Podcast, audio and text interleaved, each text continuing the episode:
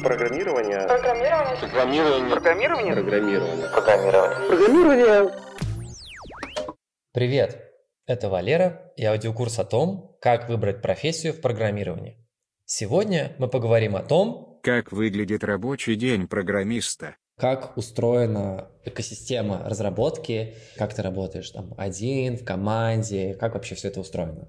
Работа происходит в команде. У нас там почти 10 человек, может быть, даже больше. У нас там есть дизайнеры, у нас есть фронтендеры, мобильщики под каждую платформу. У нас два бэкэндера и есть еще тестировщик, то есть инженер по тестированию.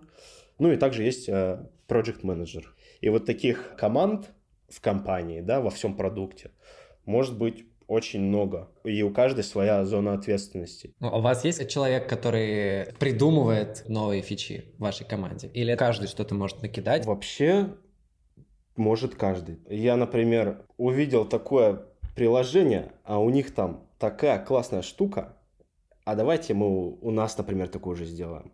Или, например, сижу я там условно что-то смотрю в нашем приложении и, ну, блин, мне не нравится. Ну, типа, может, переделаем или, типа, может, как-то лучше сделаем. Давайте, там, может, и вбрасываю в воздух, и если там много таких, э, у кого такие же боли или мысли, хватаемся, раздираем это на задачи и там, переделываем. Я являюсь тим лидом, поэтому у меня совмещение разработческих и менеджерских функций. То есть у меня не целый день кодинга.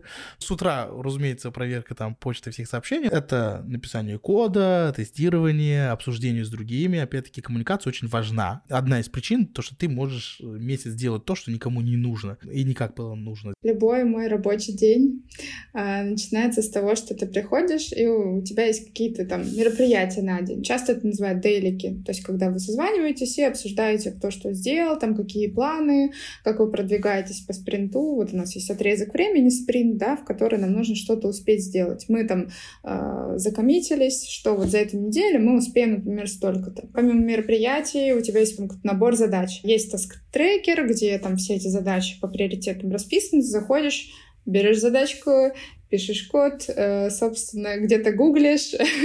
в какие-то дни это может быть целый день, да, ты, ты делаешь задачу, если она особенно объемная, а в какие-то дни это может быть какой-то набор багов, например, там парочку в день э, и там как- какой-то набор митингов.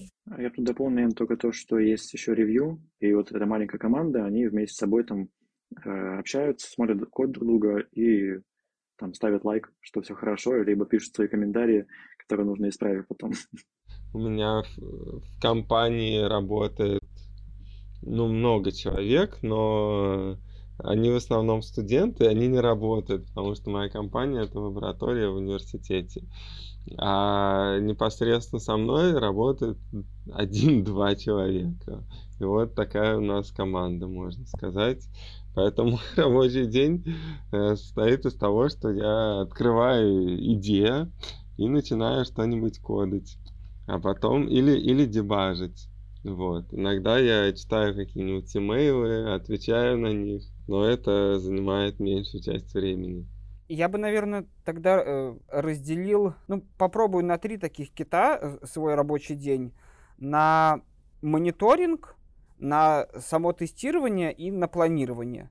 Э, Под мониторингом я понимаю разгребание чатиков и почты. Само тестирование я, наверное, разделю вот как раз-таки на э, два момента, когда ты просто сидишь и там, выполняешь какие-то сценарии или ну, там, руками куда-то нажимаешь, да, что-то вводишь, либо пишешь код, если ты про автоматизацию.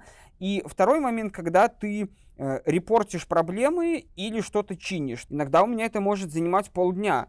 Там что-то одно починилось, не работает что-то другое. Ты ходишь к людям, э, репортишь им, да, то есть сообщаешь какую-то проблему, собираешь какие-то данные, записываешь видео, прикладываешь какие-то идентификаторы, по которым они там в своей системе могут понять, что не так. И какая-то третья часть это такое условное планирование.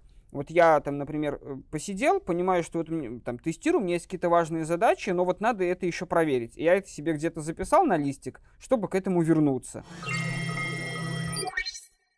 Итак, что я сегодня узнал?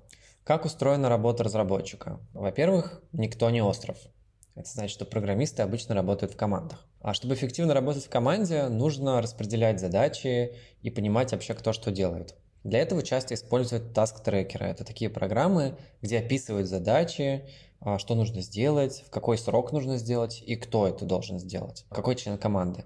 Часто работа идет по спринтам, это такие отрезки от 1 до 3 недель, за которые нужно сделать выбранные задачи. Код пишут в специальных текстовых редакторах, удобных для этого. Хотя теоретически это можно делать в любом текстовом процессоре или вообще в блокноте, но это будет не супер удобно. Весь код проекта хранится в специальной папке в интернете, которая называется репозиторий. В эту папку есть доступ только у вашей команды, и смысл этого репозитория заключается в том, что вы можете параллельно работать над несколькими фичами одновременно.